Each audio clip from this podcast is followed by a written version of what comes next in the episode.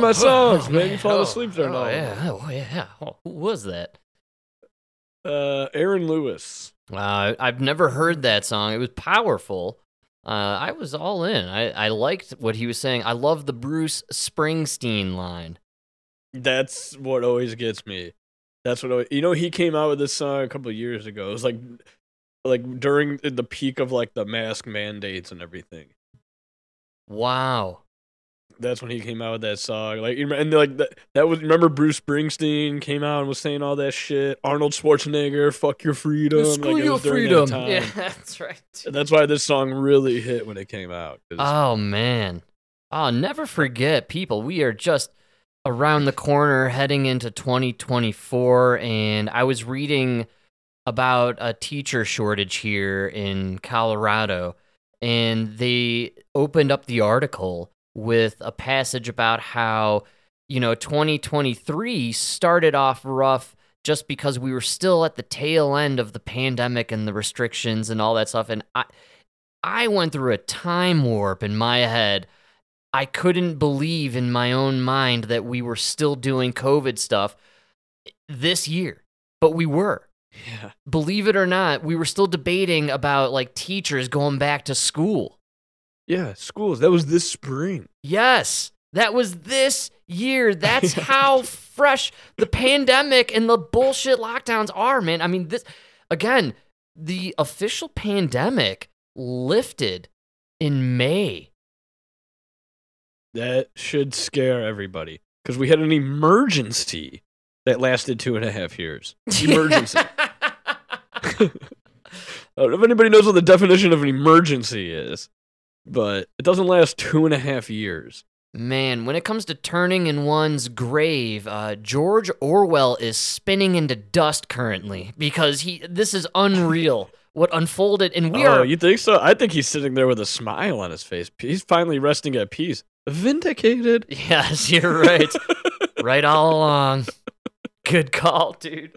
You know what I mean? He's like, I told you, motherfuckers, it was coming. It's crazy too. Even like think about like kids spying on the parents and the TVs watching us and us walking around with mini TVs watching us in our pockets all day long and we're staring at it all day long. I mean, we have we are in 1984 we welcomed it because we loved the convenience and and the technology and we're so lazy now and we're so pathetic and And and nobody's paid attention to what the Biden administration has done over the last two years, three years. They've they've signed us up for this insane World Health Organization treaty yes where now the WHO can decide you Americans are locking down. that's right You Americans are taking this vaccine. It, it, it- we signed over our rights to world organizations. They have they're not elected. They have nothing to do with America. You know what I mean? It's why they are hell bent on taking the guns. When they get the guns, yes, that's the only way they can enforce these World Health Organization treatises. And, and, you know, who cares now what the World Health Organization says, right? I don't ever take in anything from them and, and don't care what they have to say or what their opinion is. But uh, you're right, man. If we were to forego and forgive our Second Amendment rights and give up our arms like they did in Australia, all of a sudden we'll have to be like Australia and listen to whatever the hell the WHO tells us to do. And it's coming. They wouldn't be signing all these bills, all these treaties, all this, this, and that if it wasn't coming again. They're just getting ready to that. They've they learned from the pandemic on what the restrictions on power were, and they're they're doing everything they can to get rid of those restrictions. So the next time they could fully enforce everybody to take the shots, everybody to stay home. Yeah, and the shots, dude, I'm still uh you put me in a wild state of mind just discussing in the previous episode, you know, the fact that it's pretty much uh agreed upon through all, you know, with all the experts that the excess deaths will stop around 2030 because there'll be no more people to die because we have already injected all the people we needed to do. Uh, we talked about Bill Gates and the mosquitoes, and we played the clip of him talking about eradicating and el- eliminating certain groups of mosquitoes, he applied his mosquito extermination to humans. I'm telling you right now. Yeah, it, it, it's looking more and more like that. And you, you, I've never forgot what you said a long time ago on this podcast when you said they would ne- they would never release a deadly virus in case they got it.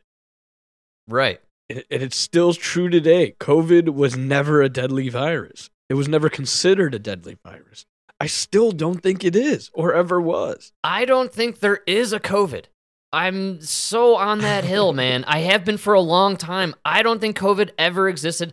I think a mutated form of pneumonia struck a lot of these nursing homes, which happens every seven years. And I've seen information and data that implies that 2020 was kind of the you know the year that we would have a new form of pneumonia and I think they jumped on board with that dosed some people up with some new funky flu that they concocted in the lab and said, uh, "Oh, this is a pandemic. Everyone, lock it down." Maybe I don't know because they had to test for something. I think. I mean, I think COVID is. A, I mean, COVID was a virus before. I think that's a real virus, but I just don't think it affects us. It's just a cold, like all the other ones. I got to say, you are dominating the silence gaps. This is incredible. Sorry. Sorry. Welcome to Deep Thought with Dude and Man. We're taking a time. it's not too deep. More high. Too high to be deep. You know. oh man, we're all doomed. There's no doubt about it. Uh, well, no. You apparently you just have to live past twenty thirty and you're good.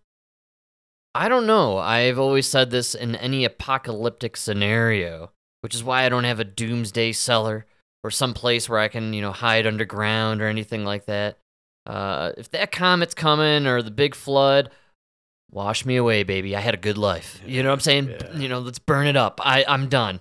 Um, cause I ain't sticking around to hang out with the creepos who had the money to hide underground. Cause they're gonna come out and they're gonna boss us around like we've never been bossed around before. I don't think they're gonna survive. I, I, I don't think those plans ever work.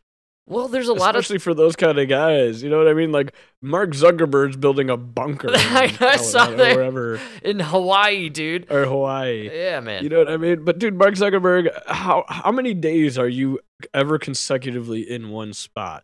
What are the chances you're not flying in your private jet when the asteroid hits? You know what I mean? What are the chances that you're going to be close enough to actually get to that bunker?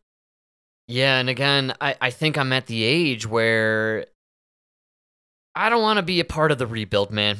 you know what I'm saying? Like, I liked this ride that we've been on. You know, our society, I was born into it in the 80s. You know, like, I like it. This is good stuff. If any calamity or massive thing happens and we all are supposed to die and something, fine. I, I don't want to hide in some hole and then come out on the other side and deal with whatever creatures survive with me. No air conditioning, no deodorant. I mean, you got to go back to that? I like filtered water. You know what I'm saying? Like, I like it. Cold filtered water, man. I, I just don't want to live in a world without it. Well, I don't see why in a post apocalyptic world you have to give up reverse osmosis. I could probably set something up for you. I think you're right. Good call. I'll have to look into it. Maybe I don't know. I just uh, again, it's the people that are preparing to ride out whatever happens, and they probably know more than we do about what's coming. You know, some magnetic flip or uh, what's the Andra Dryas? What's that thing? Um, you know, with the big uh, the big flood, right? Or something happens Well, where that, that was the asteroid, right? The Well, younger Dryas. yeah. Well, there's theories that that happens every ten thousand years. I see. I heard it was six thousand. There's like a six thousand year cycle, All right. and uh, we're about to hit it. That's not um that's not as great. It's like in the Bible and everything.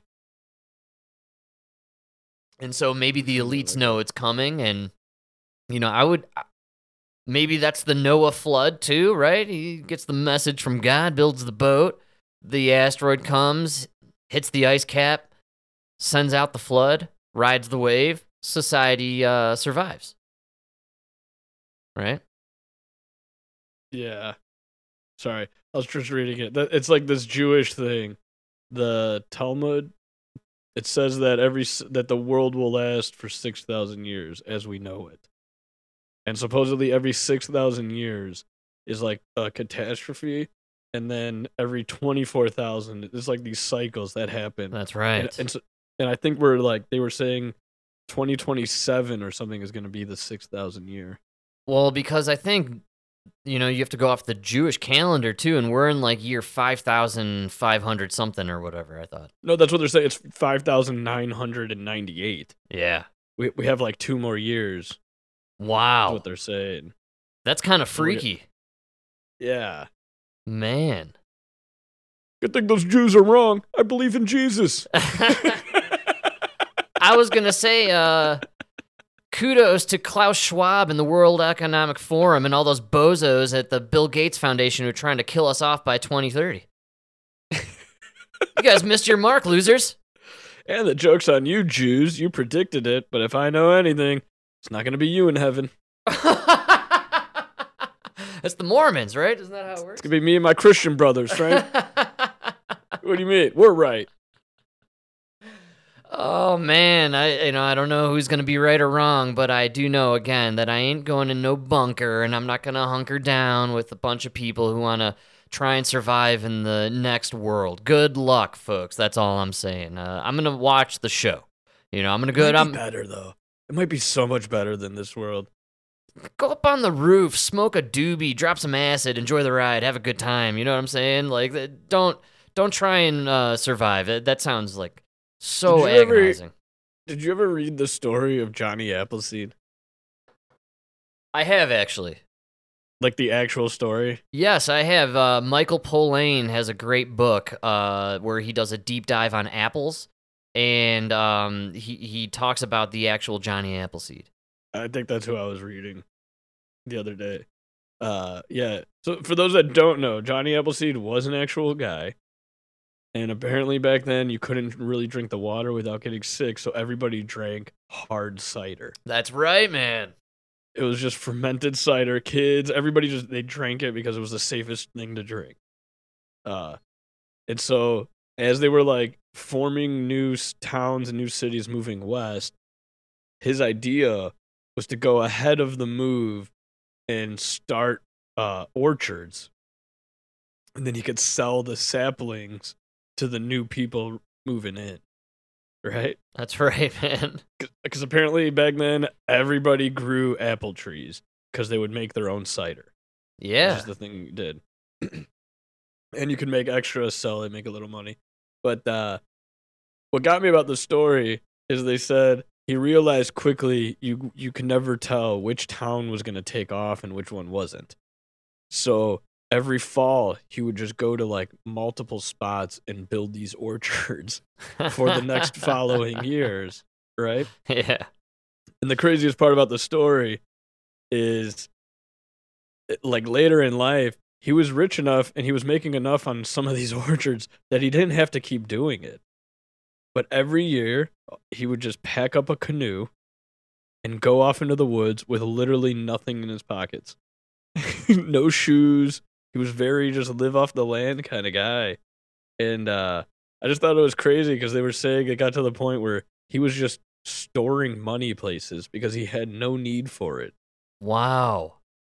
He had no need for possessions. He was all about he he followed the philosophy of uh, Plato and this other guy, and they, he just really believed that like love like just any kind of material possessions was bad and would hurt you and bring you down. That's wild. And uh, I recall in the book that I read, maybe the same book, um, where he talks about imagining Johnny in his canoe, like leaning back, you know, munching on an apple, just cruising down the creek or the river, you know, and, and just getting place to place, and how just peaceful, uh, you know, that would be, and just to have the time to just contemplate life and, you know, be on your way. Uh, al- man, Yeah. that's heaven. Come on, dude. Like people, people used to know how to live. We don't know that- how to live what- anymore.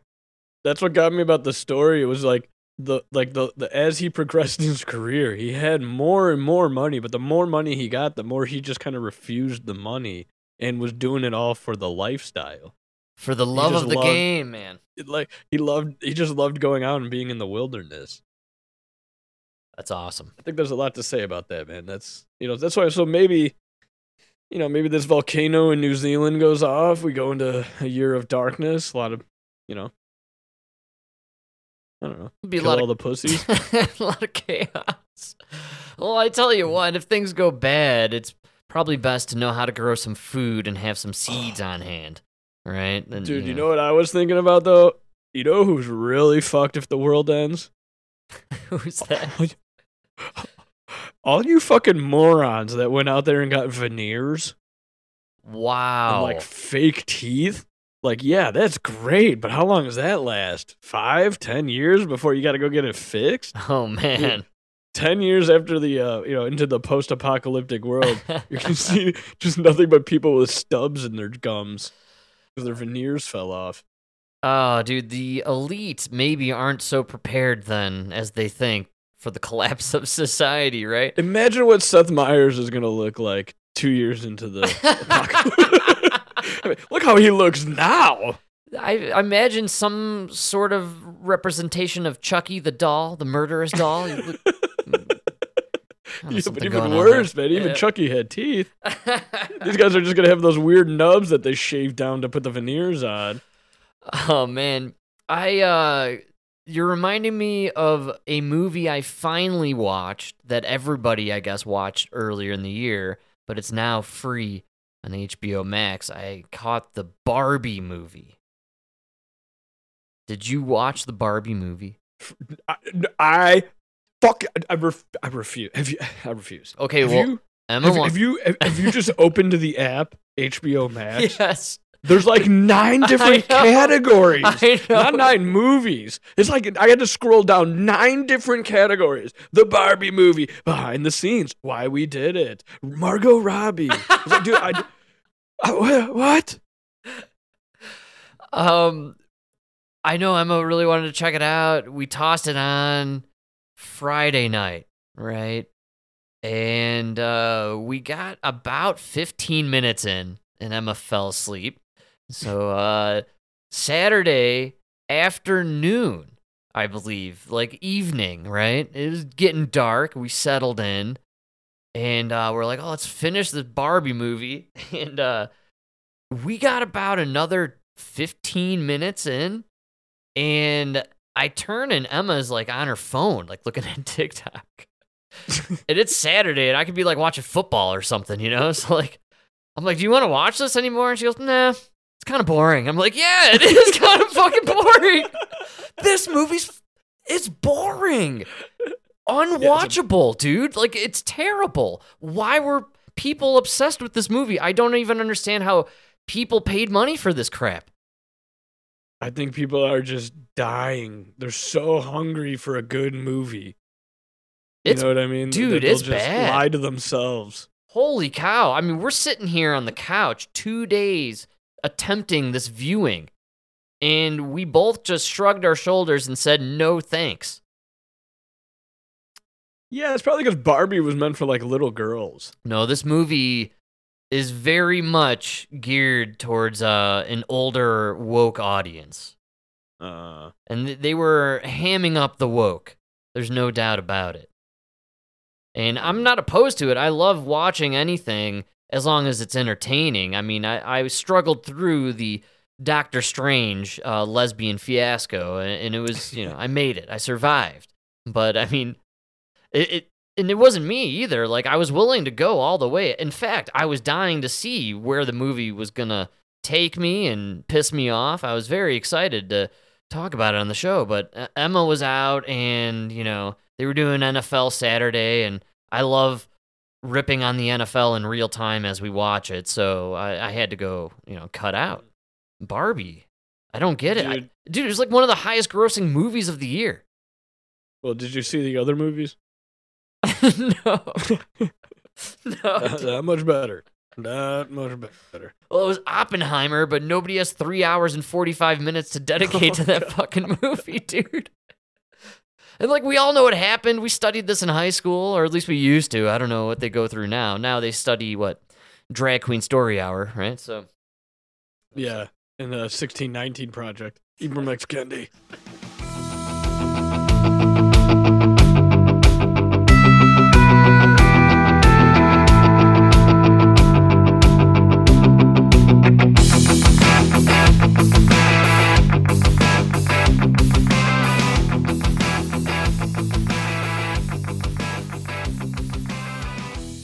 The uh, the week though for me, I gotta say, kind of uh, cut away here from the Barbie talk.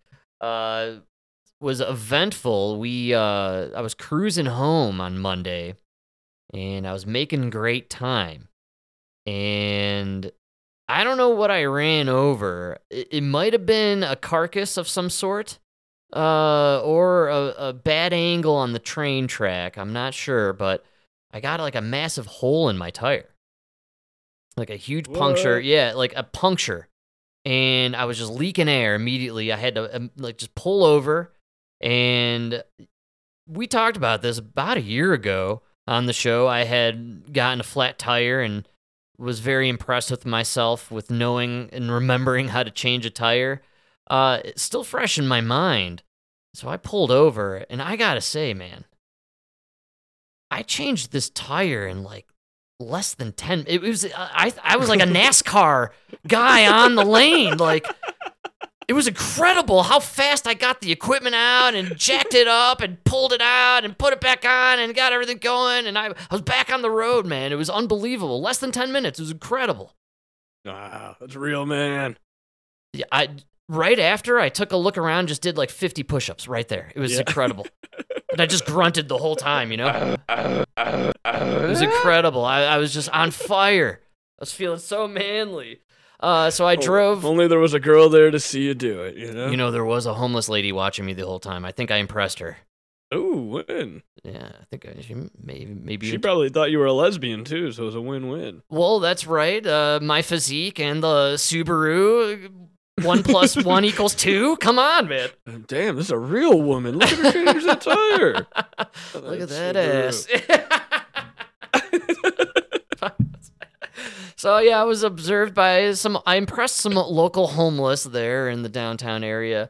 I took a, a side street route back home, and uh, Emma and I took the car right away to uh, Le Schwab. Is that how you say it? I don't know. I'm sort of uh, three quarters out the closet. I'm not sure how to uh, I don't pronounce even know what you're things. talking about. Only you would manage to find a gay tire guy. I found a Jeez. French tire place. Uh, they give you a baguette with some uh, escargot as you uh, wait for your car. and some Perrier to drink. that's right, dude.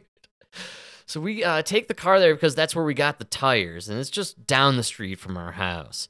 And we stroll in, and as we're walking up to the counter, a dude who's clearly been, you know, kind of waiting there, who was a, a bit peeved, and you know, he definitely was, you know, bothered. He he cut in front of us quickly, and you know, kind of demanded to know like how much longer he was gonna have to wait for whatever was going on with his car there, and uh, it was a testy exchange, and you know, the guy walked away unhappy. Then Em and I rolled up, and we, you know, kind of uh, discussed how we called earlier and got it all situated. And he asked if we'd be waiting there, and we're like, yeah, sort of. Uh, but instead of waiting there and pacing and being a bother, we uh, walked about two blocks down the street, went to a brewery, and hung There's out. There's always a bar two blocks Yes, away. Like, exactly. There's always something Always. to do. and we we killed an hour and a half so fast, man. I mean, we had a great time. We got some appetizers, drank some beers. There was some football on the TV. Like it was it was a wonderful time. And they called us shockingly faster. You know what I'm saying? Than they kind of estimated that we would get our uh, tire fixed. And we go back, uh, and the fella, the impatient guy who was pacing and you know being uh, you know kind of annoying, was still there waiting for his car. of course. and, and we walk in, you know, kind of, you know, feeling fresh from a couple brews, you know, laughing, having a good time. Hey, thanks, man. And I was actually kind of jacked up on the idea that they filled the hole. I was like, how did you do it, man? How did you fill the hole? this is insane. You did it so fast, you know? I was like, I was so impressed. Like, where do I tip you, man? You know, it was incredible. Mm. Uh, so we were we walked down, we got in the car and we're cruising away, and we were uh, just hooting and hollering with some laughter about the fella who's still waiting there because probably those dudes were giving him a little bit of a run for his time because he just wouldn't chill out. Maybe go grab a beer down the street and wait for them to call Yeah. you instead of bugging them every 30 minutes about when your car's going to be ready.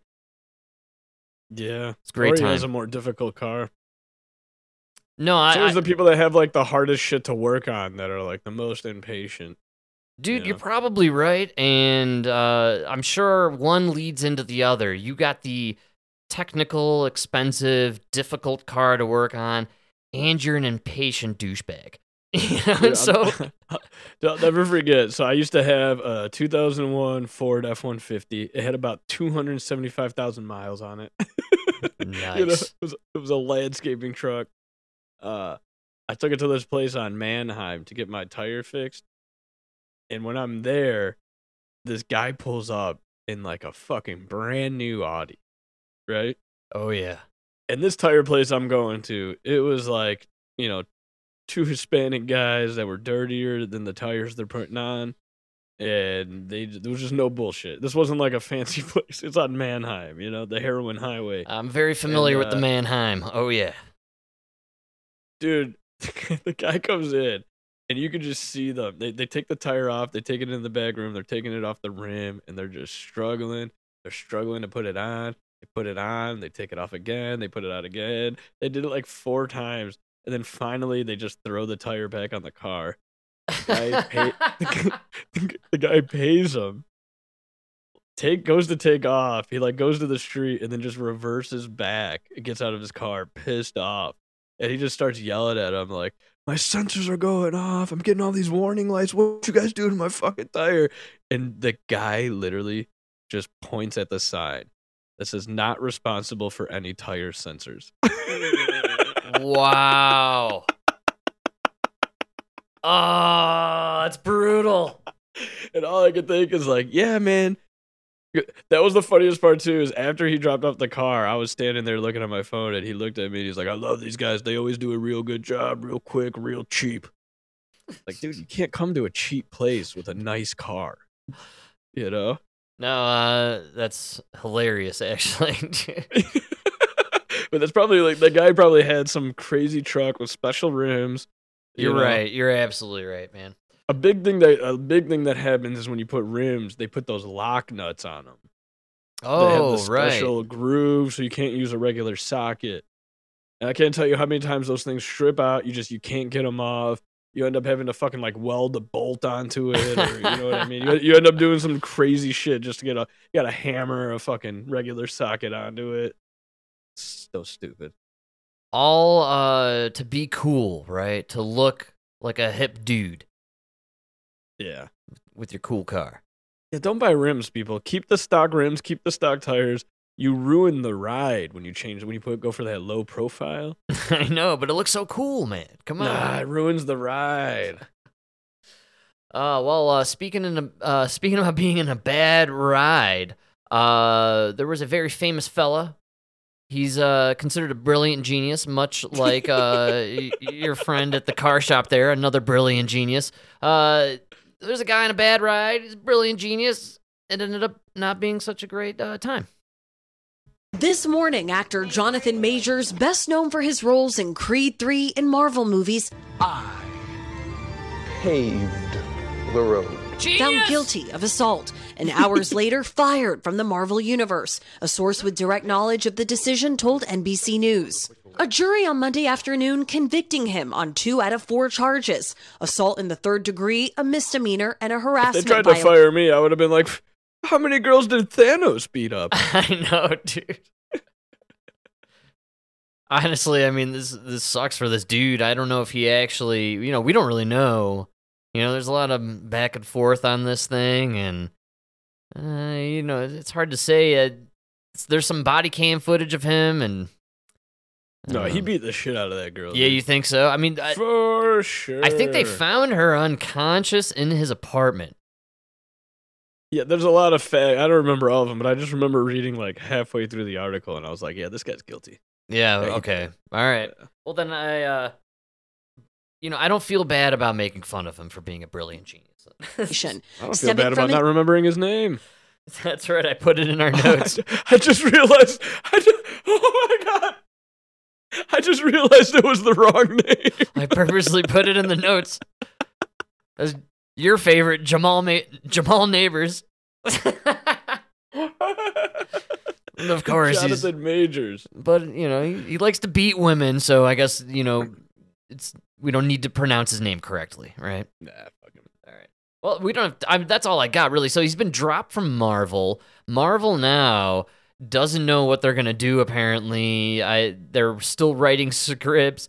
I don't know who's still watching Marvel. Uh, I imagine it's the teens and the tweens and the young people, maybe I don't know, or just a bunch of uh, people in their thirties. Uh, but you know, well, we broke it down last episode, dude. What you guys all went on strike for six months. You had nothing to do. You come back, and all the scripts are like Jurassic Park 500. Yeah, everything is a sequel or a reboot or you know a refresh or a prequel. prequel. Yeah, the prequel. I can't get over the prequel. If you're doing the prequel, the franchise is dead. No, the most incredible that you nailed it. The the the uh the like three the the franchised prequel. Yes. So it's like the first prequel that you know they're gonna do like a spin-off franchise off of this prequel. just listen to the words you just said. Spin-off franchise prequel. Like, how about an original idea? My God, man. how, about you sit down and write something? I mean, No AI could come up with John Wick Five. well, And also, John, John Wick at this point has killed every bad guy in his universe. Did you not see the movie Ballerina coming out next year? It's a spin-off of a John Wick um I'm not kidding. It's it's one of it's one of the characters uh it's a spin-off of a character from John Wick 4 uh you know that go on their own franchise, dude. Oh, dude, did you see what I sent you that text message about Payback the movie? Yes, so Payback is the original John Wick. Dude, that's for sure the original John Wick. You remember Payback, right? I do. It's a one of Mel Gibson's finest. For those that don't know, he gets set up where him and his buddy steal 140,000. 70,000 supposed to be him. They shoot him, leave him for dead. He survives, comes back, goes against the syndicate. Yeah. Does that sound familiar? Oh, he goes on a killing rampage through this elite circle of, of like killers and people. Sound familiar? and like the whole thing in the story is I can't believe he's doing all this. I can't believe he's doing this for 70,000. You know? wow. Sound familiar? Kind of like Dog, uh, the dogs. You know? well, we like can't. how many times in the movie are uh, like some rich guys like you're doing all this for 140,000? My suits are worth more than 140,000. and he shoots him and goes, "I'm doing it for 70." Why doesn't anybody listen?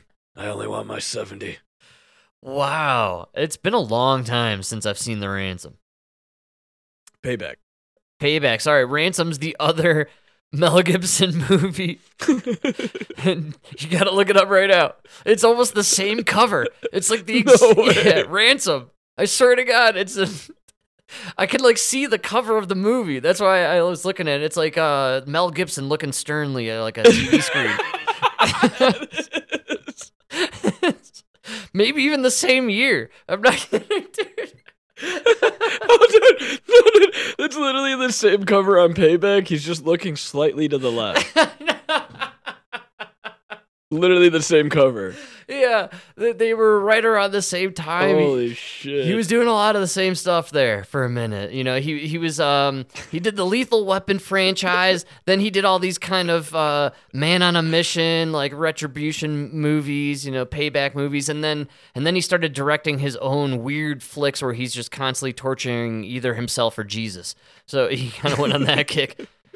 And then unfortunately he said something about Jews and we never saw him again.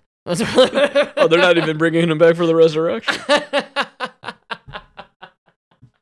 Yeah, dude. Payback ninety nine, ransom ninety six. Wow. Uh, ransom Yeah. seventy four Rotten Tomatoes. Ransom, uh, they take his daughter, I think, which is basically the Liam Neeson movie, right? So they just keep, Taken, yeah. Yeah, ransom taken. They're also one word, dude. They've just been ripping us off decade after decade with remakes, man. Oh yeah, they kidnapped his son. Oh, his son, sorry. ransom. Do you see how the inflation worked in the 90s, by the way? In 96, the ransom was 50 G's, and then in 99, all he wanted was 70 G's. That's it, man. Like, we were kind of Must in have been a same zone. Democrat and president. oh yeah, yeah, Clinton. Yeah, that was uh the Clinton inflation. Wow, so ransom is the son is taken, and uh, and he goes. and- Tom prepares to pay the ransom, but the ransom drop goes Ari. All right. All right. Here comes a big one. Anu, annual, an annual. All right, that's no, a, Ari is so much funny. Ari's. So much funnier. I like Ari better actually. That's the Because it's uh, it's, Because it's supposed to be like a serious, like you know. it's the Abe Least of our times. I'm telling you right now. but the ransom goes Ari. Ari. I knew a guy named Ari. I think Oh, you're thinking Ari. Ari. Ari Shaffir. Maybe that's it. Yeah, is that Pretty a is that a comedian? Okay, that's what I'm thinking of. All right. Yeah, Ari Shaffir. He's All the one that does that whole like comedy special about Jew uh Juda- Judaism. He he was like going to be a rabbi. Wow. And then he like studied all that shit. Uh, it's crazy when he actually like talks about his time at the the school. That's intense stuff, man. I mean, you see those guys. Uh, these are the Hasidic fellas, right? Yeah, he was dude. He talks about like all day you were reading the studying the Torah. That's intense, man. Uh, you probably start hallucinating after a while or something if you keep reading the same thing over and over again. Yeah, you're probably like dreaming about it. You know. yeah, that gets kind of weird. I'm not gonna lie. Uh, well, either way, um, you know, I'm gonna do a little segue here and uh, discuss how the fact that this coming weekend we're heading into uh, the holidays. It's the Christmas season. Did you uh, did you get your shopping done? I actually didn't do any shopping. I totally forgot Christmas was coming. Beautiful. I'm glad I reminded you here. Uh, you got a little time. We did our shopping a couple days ago. We like to go to the mall and just knock out a bunch of stuff. And uh, it was really funny when we were rolling in. We got to see a couple of mall rat fellas. You remember mall rats when we were younger? Yeah. And they were, There's no uh, way there's still mall rats. There's no more malls. Lot. Oh, we have a big mall here, uh, down in the Broomfield, uh, Lafayette, Superior region, and uh, we walked in. There were two mall rat fellas ripping cigs like it was the first time they were smoking cigarettes. It was pretty funny.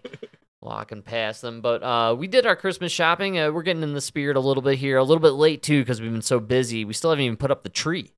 Right, we got to do that this weekend before uh, the day hits. But uh, Christmas is coming, and uh, the year's uh, closing out. And for me, particularly, one of my favorite stories of this year, what I believe was a defining moment for America, was the Ozempic Wegovy craze. I love this story. I love everything about it. I think the idea of just gorging yourself to maximum capacity and then just calling the doctor and pumping yourself with a drug to melt your insides is just the most American thing for the modern century. Oh no, this is the opposite. This couldn't be more un-American. I'm talking about These the people are- modern America. These people are taking Ozempic during the holidays so they don't eat.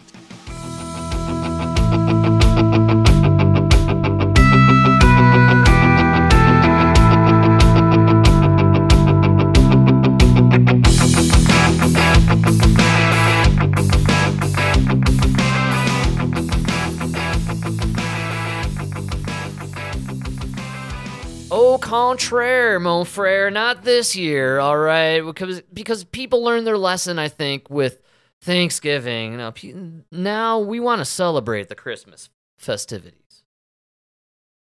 Tis the season for holiday feasting, and now some using medications like Ozempic, Mounjaro, and Wegovy for weight loss say they're taking a vacation from the drugs.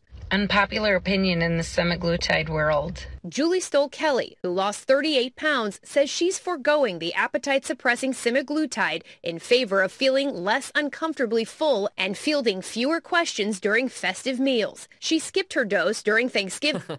Questions like, uh, hey, why are you zombified and drooling and not moving and not eating anything? Are you alive?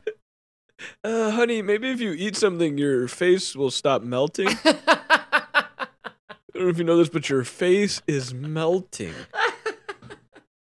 Yeah. You've aged 10 years in four weeks. I think maybe we should uh, start honey, eating something. You look older than your father. Uh, maybe we should lay off. Eat something. I can't get enough of the Ozempic craze, man. This is my favorite story ever. What I noticed was I was still able to eat the things that I really right wanted and you know, to. th- Um, this this pinpoints the problem with these drugs is you clearly are not learning anything, I know.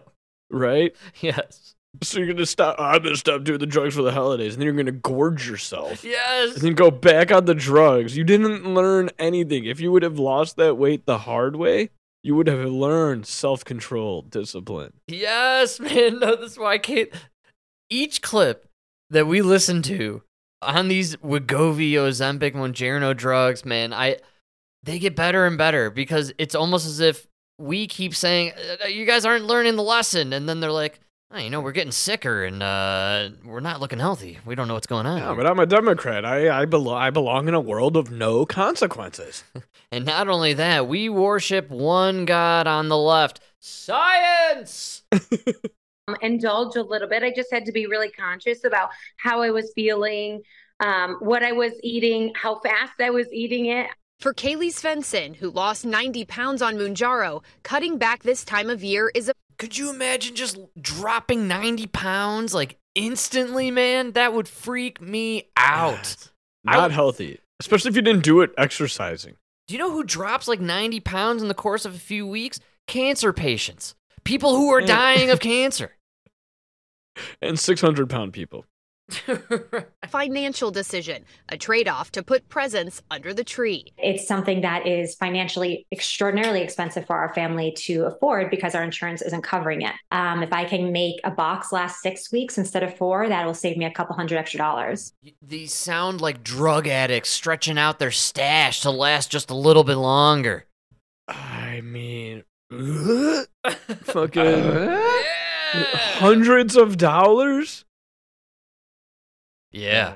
No, thousands. They're, they're pumping thousands, man. Haley says her prescription cost her more And now we understand why there's so many Good Morning America segments on how positive this is. This is why Weight Watchers, instead of going bankrupt, signed on to one of these drug companies and is pushing it. It's why Oprah is advertising for these companies and for these drugs now.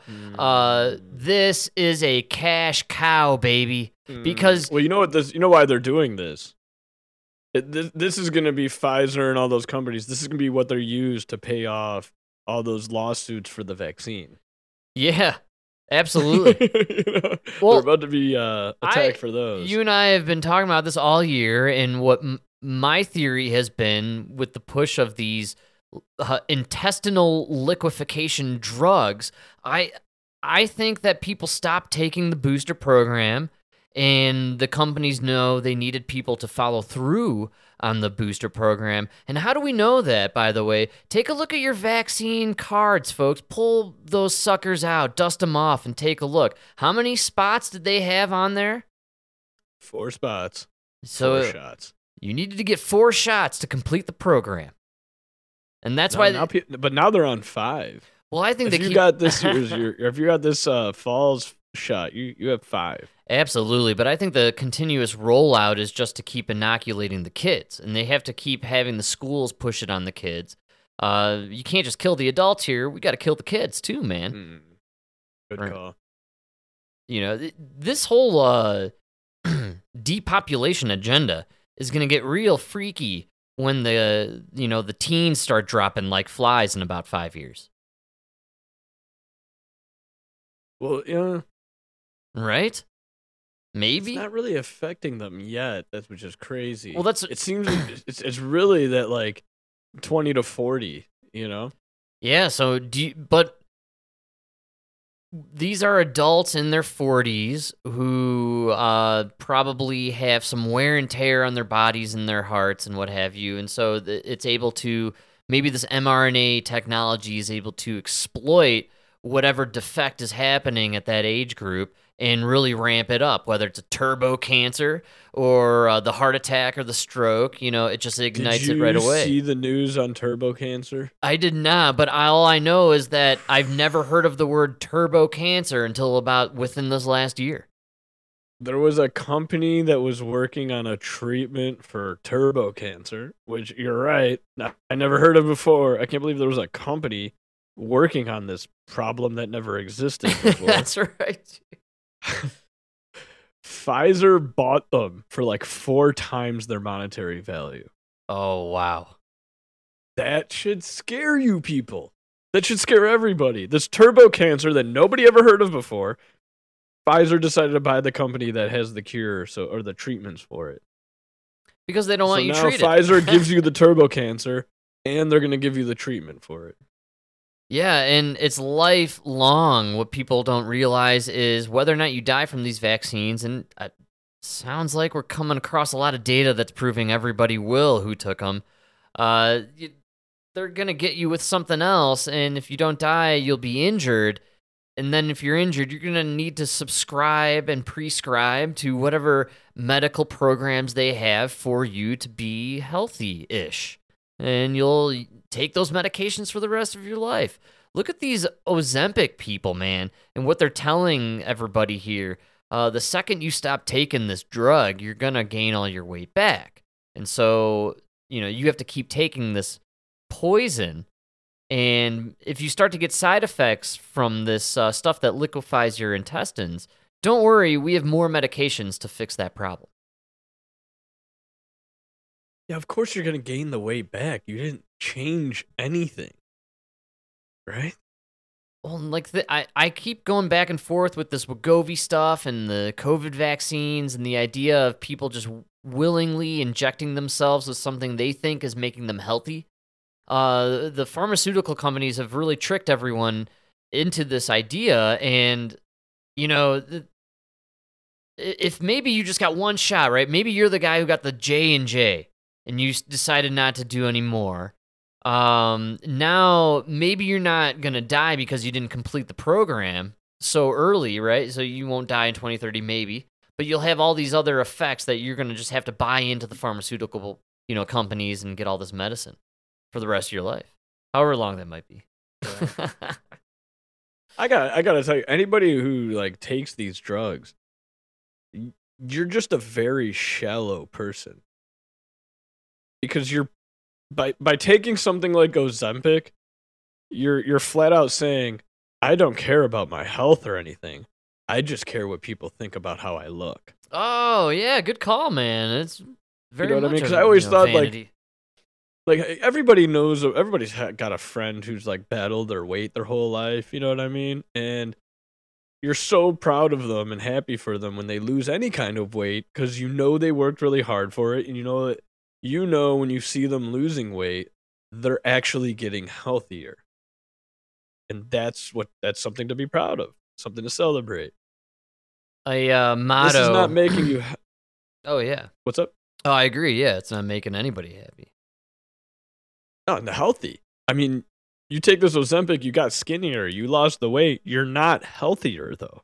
And the whole point of like pushing people to exercise to lose weight is not so that you lose weight and look good. That's an added bonus. But the whole point is, to, is that you're healthier. You feel better. The way these people talk about it. You hear that lady? She said, "I'm not going to take it during uh, Christmas because I don't want to be uncomfortably full all the time." i know it that's not what the whole point of exercising and losing weight is so that you're always uncomfortable no it's, it's the opposite you're supposed to exercise and lose weight so that you do feel more comfortable in your day-to-day skin you know Yeah, well, Emma and I live by a uh, motto here in the house that uh, I think rings true. And it's funny that I've read recently because here in Colorado, everybody loves Coach Prime. He's the coach of the CU Buffaloes, and uh, they weren't so great this year, but he's a very you know a positive and motivational guy, and he subscribes to similar uh, mentality or motto, which is uh, look good, feel good, and feel good, look good. And, and it's it's very true, you know. But but the but the look but the look good doesn't matter. You know what I mean? It, the, the the whole point is to be healthier. That's what's really gonna make you feel better. The mentality is based on, you know, you have to do one for the other and vice versa. So you have to, you know, you know, i- i- it's a Oh, I see what you're saying. physical and mental mentality, right? You have to look good and you have to feel good, but you know, you got to kind of work it work it you have to work at it. Yeah, it just never works. It's just like when you win the lottery, you go bankrupt. you know what I mean? You take this Ozempic, it, it's not. You know the reason you went bankrupt after winning the lottery is not is. You weren't poor before you won the lottery because you haven't won a lottery yet. You're poor because you're bad with money. So winning the lottery doesn't fix the fact that you're bad with money. It just gives you more money to be bad with. Yeah, I'm pre- pretty sure It's a- most lottery winners go broke, right? Isn't that kind of the general like the whole yeah, because you're bad with money before you got it. If you're bad with food and then I give you Ozempic, it doesn't make you better with food. It just it just you know gives you it just gives you something to play with for a while, but your problem is still there and it's coming back. Yeah, it's wild stuff. Bad mentality, and it's just uh, you know, you- you're hooked for life. It's a drug for life. That's what I can't get over. You're gonna be paying money into the system forever when you could maybe just not pay all this money all the time for this drug that you can lose weight from, and you can just uh, eat less food, which will save you money, and then you can go run once in a while, and then you'll lose the weight. Yeah, the exercise is going to make you feel better. And that's the whole thing too. It's not the weight loss that makes you feel better. It's the actual exercise. It's the physical activity. It's the going outside, running, getting fresh air. That's what's making you feel better. Not the weight loss. The anybody who's done that long journey of weight loss, you don't even notice the weight burning off. You have to go check the scale every week just to verify it because it's such a slow burn. You know what I mean? But you you feel so much better after two weeks, even though you only lost two pounds. But you feel better just because you're getting that fresh air. You're going out there. You're you're exercising your lungs. You know. Absolutely, man. We're all about getting the quick fix these days, and I think I have a quick moment to fit this guy in here because I thought you would be interested in hearing this. We got another one, and apparently Illinois is in the book. I'm going to squeeze it. Here we go. Back in the United States, New York Governor Kathy Hochul signed a bill creating a commission to consider reparations for black New Yorkers who've endured the ongoing legacy of slavery and racism. It's the third state to launch such a task force after California and Illinois. How are any of these people still saying this shit with a fucking straight face? Come on. Somebody give Amy Goodman an Emmy for acting like this is a serious news story. That's the best acting I've seen out of Hollywood all year. Jesus Christ. Reparations.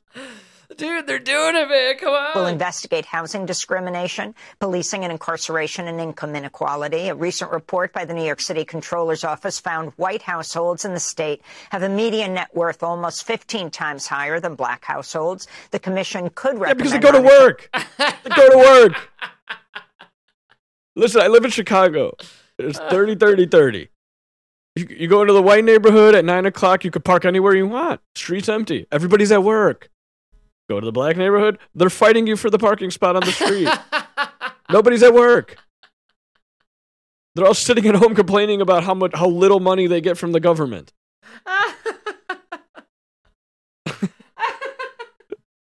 Dude, I can't believe this. You know, they tossed in Illinois there. They said Illinois and California, the only other two that are doing the reparations. I guarantee the Mile High City, the place where people with sickle, sickle cell anemia can't live, uh, will be next on the list, uh, dishing out the reparations. I Yeah, you, promise. you know what else those all those cities uh, you know what they have in common along with the reparation talks they have no money they're all going bankrupt they all have huge deficits in their budgets where the fuck are you going to come up with this money and who are you giving it to I don't know.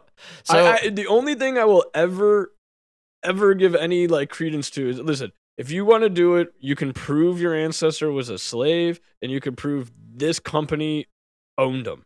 Did you not hear about Fine. Speaker of the House Mike Johnson? They traced his lineage and found out that he had ancestors who owned 14 slaves.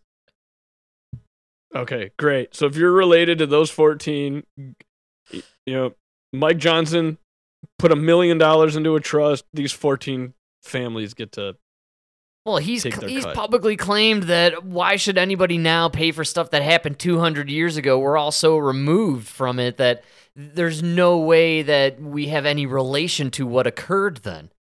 I mean, I heard this guy on this. He, he was straight face saying, "I deserve to get paid for the work that my ancestors did." what? Who, who are you? You're worse than the slave owners. Man, if they do this, we got to group in the Italians, please. Come on, cut us a check here, man. I mean, I'm only going to agree to reparations if we go by dick size. then the Italians are in. You know what I'm saying? I'm Excuse getting me? myself of that pie.